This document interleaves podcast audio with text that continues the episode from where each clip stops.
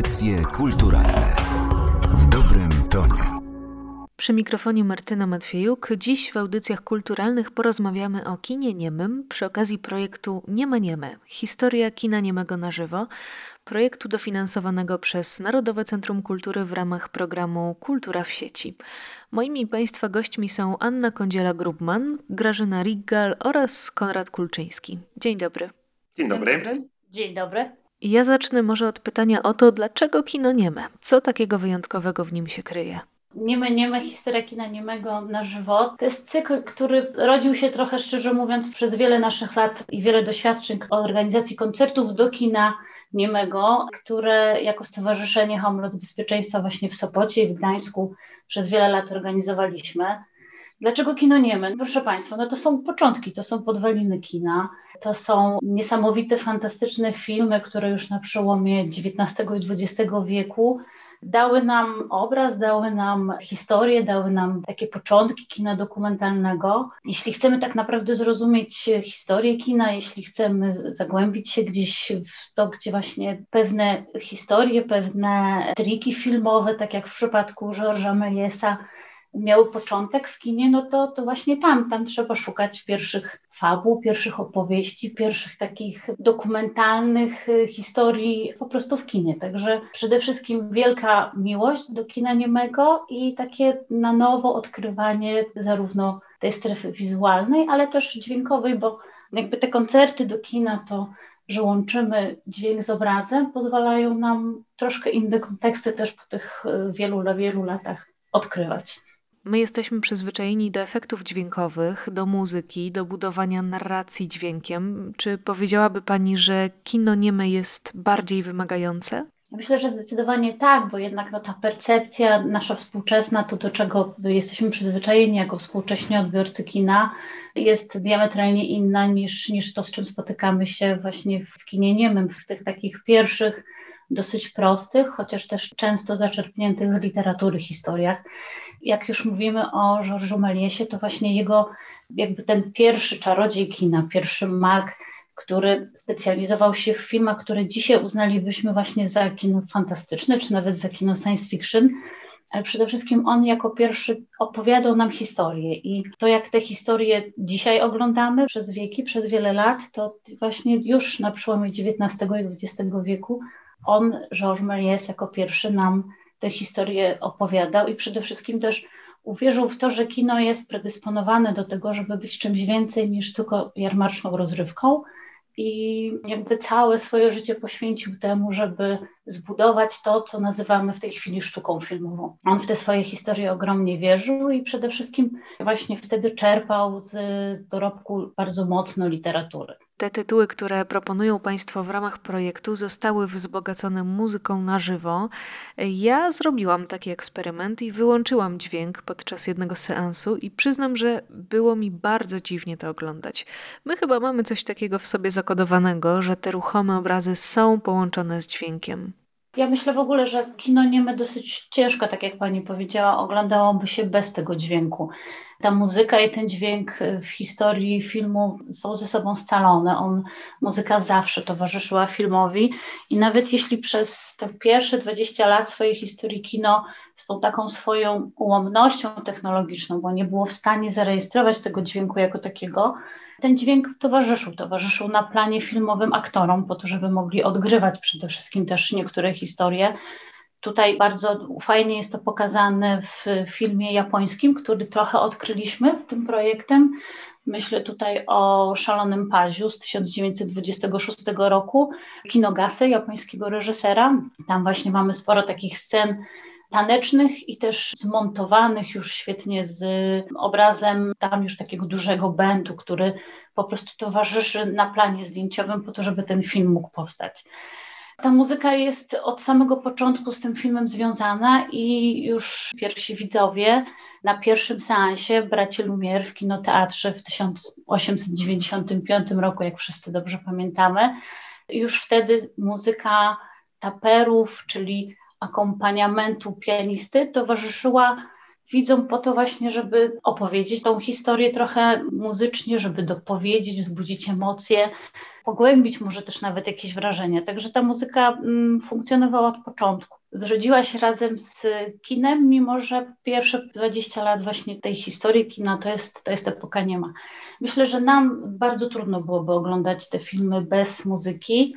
I to, co jest ciekawe, to co możemy sobie też poeksperymentować z tymi filmami niemymi, one często są właśnie czy krótkie filmy Georgesa Meliesa, czy Alicja w Krainie Czarów, Nosferatu, Symfonia Grozy, to co prezentowaliśmy, to właśnie takie eksperymenty muzyczne, że ta muzyka w zależności od tego jaka jest, czy to jest elektroniczna muzyka, czy to są duże składy będowe, czy to jest muzyka symfoniczna, jest w stanie nadać zupełnie innych znaczeń tym filmom. Tak, i to jest też wniosek, który miałam po tych seansach, bo oglądałam na przykład Nosferatu wcześniej z inną muzyką i nagle ten film oddziaływał zupełnie inaczej. Spora odpowiedzialność spoczywa na twórcy dźwięku. To przedstawmy tych muzyków, którzy zagrali do wybranych przez Państwa tytułów. Zaprosiliśmy bardzo ciekawych twórców i to też twórców, z którymi już wcześniej współpracowaliśmy, więc wiedzieliśmy, że to są osoby, to są muzycy, to są artyści, którzy odnajdą się w tym, czym jest tworzenie muzyki do, do filmu i nadawanie muzyką znaczeń filmowi. Piotr Kaliński, znany pod pseudonimem Hativati, to jest twórca muzyki elektronicznej, też producent muzyczny. To nie jest jego taki pierwszy romans, żebym tak bym określiła, z filmem niemym, ponieważ już wcześniej zrealizował taki projekt Nanook of the North razem ze Stefanem Wesołowskim. Zaprosiliśmy go do współpracy właśnie w ramach festiwalu filmowego w Sopocie i tam właśnie inspiracja dźwiękami dalekiej północy i Islandii zrealizowali fantastyczną ścieżkę dźwiękową do pierwszego dokumentu, czyli do Nanuka of the North y, reżyserii Roberta Flahertiego. Drugim takim bardzo ciekawym twórcą, z którym też wcześniej już współpracowaliśmy, jest znakomity polski kontrabasista jazzowy, czyli Olo Walicki. Nasz trójmiejski, gdański artysta, związany bardzo mocno ze sceną jesową i Olo również bardzo dobrze porusza się w takiej muzyce improwizowanej, tworzy w ogóle muzykę do spektakli, do filmów. Kiedy mówiła Pani o Nanook of the North, e, przypomniało mi się, że kiedyś miałam przyjemność słyszeć e, też ten pokaz na żywo i zapamiętałam to jako bardzo poruszający obraz. Zanim jednak był film, była animacja i tu oddam głos twórcom warsztatów. E, spróbujmy prześledzić, jak te techniki się rozwijały. Kilka spośród nich proponują Państwo na warsztatach dla dzieci. Myśmy zaproponowali takie, może nie najstarszą formę animacji, bo jedną ze starszych była taka forma, która jest dosyć trudna i myślę, że byłaby też może trudna do wytłumaczenia w takim krótkim filmiku instruktażowym. I też bardzo trudna jest nazwa tej animacji, bo to jest prawie jak Panathinaikos, ale bazuje na takim okręgu, który jest podzielony jak tort na kawałki, na części i takie jakby trójkąciki, to są jakby klatki filmowe, tak? Tylko to się obraca. To było wykonywane w taki sposób, że robiło się nacięcia i oglądało się to właściwie w lustrze, patrząc z drugiej strony. W związku z tym oko było oszukane. My wykorzystaliśmy następny z tych wynalazków, czyli zoetrop, który jest takim bębnem, też działa podobnie, czyli na zasadzie stroboskopu, czyli mamy otwory, przez które oglądamy to, co narysowaliśmy i wkładamy do tego bębna taki pasek, który też jest podzielony, można powiedzieć, na klatki. Ponieważ to jest najprostsze, co można zrobić i nie wymaga naprawdę ani internetu, przy całej cyfryzacji świata, które ma miejsce, no to też specjalnie odnieśliśmy się do takich form, które można wykonać w domu bez większego trudu, mając nożyczki, karton, y, no i wyobraźnię przede wszystkim, bo to o to chodzi. Pokazywaliśmy metodę, w jaki sposób można to zrobić, żeby pamiętać o tym, że to jest klatkarz, czyli że mamy po prostu elementy, obrazki, które muszą się zmieniać i dzięki temu po prostu wprawiamy to w ruch. Sama ta idea, powiedzmy w ogóle idea animacji dla mnie jest nierozerwalnie związana z tymi początkami kina, i też jakby ta kwestia związana powiedzmy z tym, że z faktem bycia niemym kinem, tak? My też w dalszym ciągu tworzymy animacje, między innymi jesteśmy teraz na planie naszej nowej animacji krótkometrażowej, wycinankowej, która jest filmem niemym, e, jakby z samego założenia. I też to, o czym panie przed chwileczką rozmawiały, na przykład kwestie związane z tym, jaką wagę odgrywa w tym przypadku udźwiękowienie, czy też muzyka w filmie, który jest pozbawiony dialogów, jest to według mnie gigantyczna waga, Wydaje nam się, że to jest 30-40% odbioru w ogóle obrazu jest po stronie tego, jak ten obraz jest udźwiękowiony, w zależności od tego, czy jest tylko i wyłącznie muzyka, czy jest to też jakby ścieżka dźwiękowa. To jest jakby temat niesamowicie interesujący i wydaje mi się, że jakby też związany oczywiście z początkami kina, ale nie tylko, bo w dalszym ciągu obecny chociażby w takiej twórczości, jaką my tutaj uprawiamy. A wracając do naszych warsztatów, to tak, to rzeczywiście staraliśmy się troszeczkę gdzieś tam poeksplorować te urządzenia czy też wynalazki, które służyły ludziom do wprawiania obiektów w ruch w, powiedzmy w połowie XIX wieku, bo to mniej więcej są takie okresy, czyli to jest ten okres jeszcze, który był jakby przed wynalezieniem powiedzmy kinematografu, tak, i możliwości rejestracji tego obrazu, więc ludzie raczej próbowali wprawiać w ruch obrazy generowane przez siebie, czyli w jakimś stopniu rysowane czy też malowane. Zresztą tych urządzeń chyba było tak, dużo, dużo więcej. Zresztą też robiliśmy wcześniej warsztaty takie w tak zwanym realu dla dzieci i to się zazwyczaj super sprawdzało i, i było przy tym mnóstwo zabawy, tworząc wspólnie z dziećmi te proste urządzenia, czyli te zootropy. I udawało się dzieciakom? Tak, tak, tak udawało się. Dzieci, dzieci naprawdę bardzo szybko, to ja byłam zaskoczona, że naprawdę łatwo zrozumiały zasady działania tego, no bo to nie jest może takie proste, że trzeba sekwencję następną, że jeśli mamy na przykład wyrastający kwiat z doniczki, no to on musi w taki sposób wyrosnąć, że my robimy to krok po kroku. No, co w kolejnych jest też, fazach. W kolejnych tak. fazach, co wymaga też ogromnej cierpliwości, co w dzisiejszych czasach też jest dosyć trudne, bo wszystko się dzieje dosyć szybko a tutaj trzeba jakby pomyśleć y, trochę jak w szachach, wymyślić następny ruch, co by mogło się wydarzyć, czy to wystarczy, że tylko kwiat wyrośnie, czy może jeszcze jakiś obiekt się do tego dołączy, no, naprawdę i to działało super, byliśmy bardzo szczęśliwi. Naprawdę. Tak, tak, kilka, kilka razy zrobiliśmy takie warsztaty, między innymi też podczas Festiwalu Animacji w Gdańsku. Te warsztaty, które Grażyna z Konradem organizują, one są w ogóle bardzo ciekawe, fantastyczne i takie może bym powiedziała nawet fenomenalne dla dzieci, bo y, nasze współczesne dzieci mają już zupełnie inaczej wychowaną i wykształconą taką wrażliwość obrazu, wrażliwość filmu. Dla nich te takie pierwotne właśnie te początki kina, początki ruchu, to czego oni się uczą na warsztatach, to jak wprawić obrazy statyczne w ruch, jest niesamowicie ciekawe, ale też taką trochę jest abstrakcją, bo jednak to są dzieciaki, które już są wychowane na animacjach Disneya, Pixara, na animacjach komputerowych i myślę, że to właśnie dlaczego my tam, gdzie zawsze możemy przy różnych naszych projektach e, filmowych, łączymy właśnie ten taki walor edukacyjny, zapraszając między innymi Grażynę i Konrada do tworzenia dzieciakami warsztatów z pierwszych takich animacji poklatkowych. To właśnie ten taki walor, myślę, edukacyjny i to, czego te dzieci już po prostu nie zobaczą w tej chwili na ekranie w kinach. To pozostańmy jeszcze przez chwilę przy tej animacji, bo z jednej strony to są te prapoczątki kina, ale też wciąż żywa technika filmowa, zresztą o wspaniałej historii również w naszym kraju. No i tak zastanawiam się, co takiego jest w tej animacji, że sięgają po nią Państwo nadal.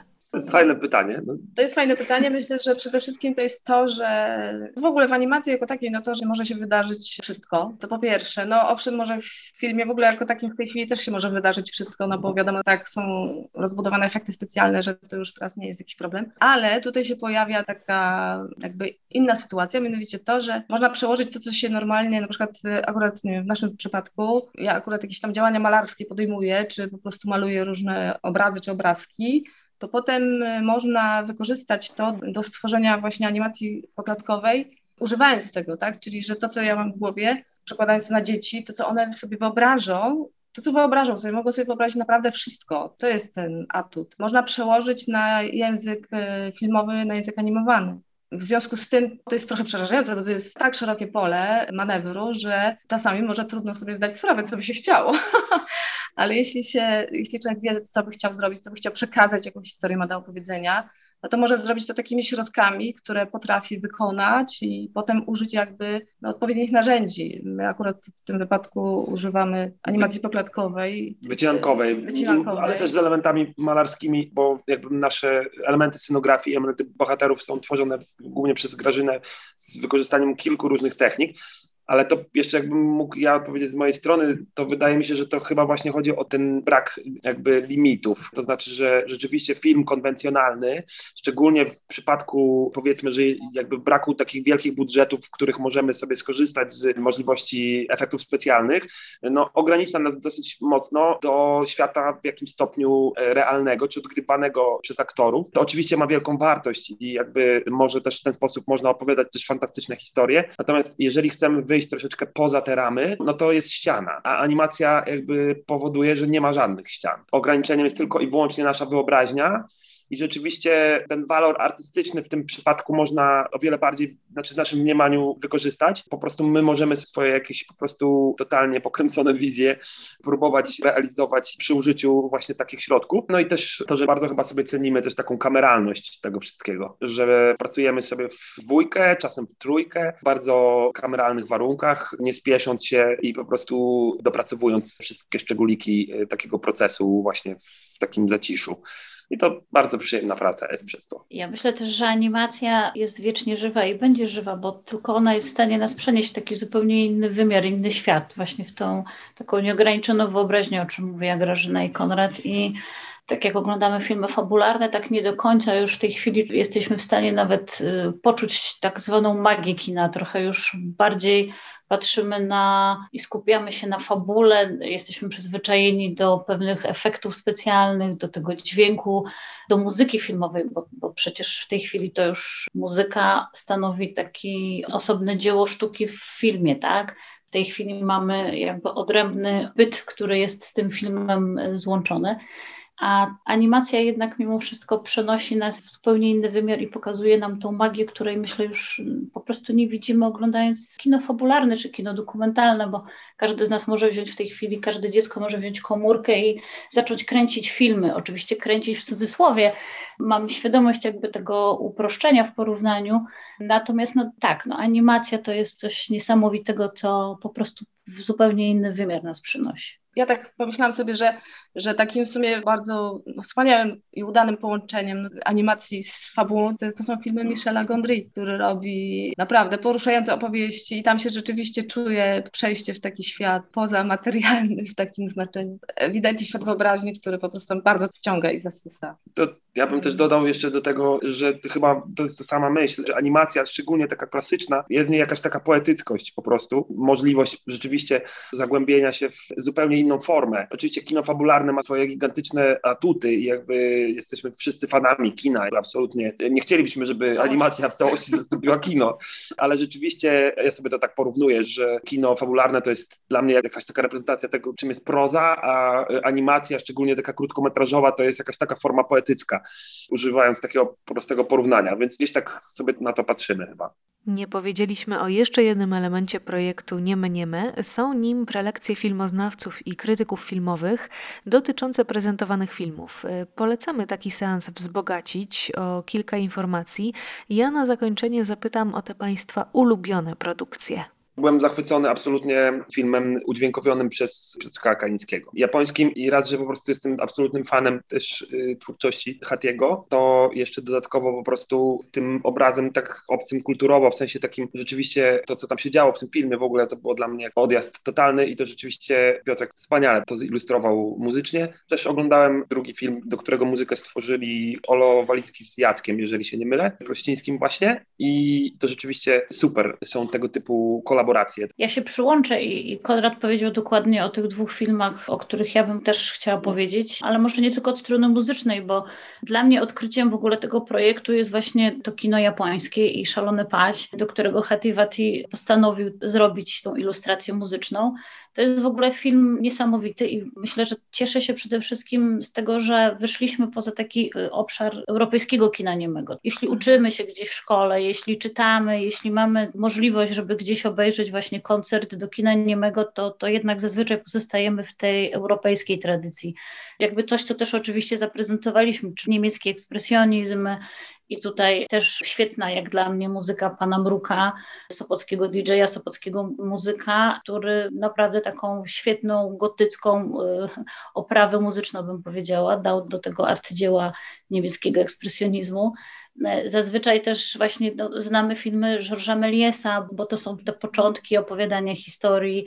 Alicja w Krainie Czarów to też jest taka pozycja może niekanoniczna, ale tak często interpretowana, tak często adaptowana książka, że te pozycje, z którymi my jako odbiorcy kultury europejskiej mamy y, mniejszą lub większą okazję się spotkać. Natomiast no, ten szalony pasit, właśnie to wyjście poza tradycję europejskiego kina niemego jest takim dla mnie absolutnie nowym doświadczeniem i odkryciem. To jest w ogóle szalenie ciekawy film, który tak jak go obejrzałam, to jest 1926 rok, czyli już takie zaawansowane moglibyśmy powiedzieć kino nieme.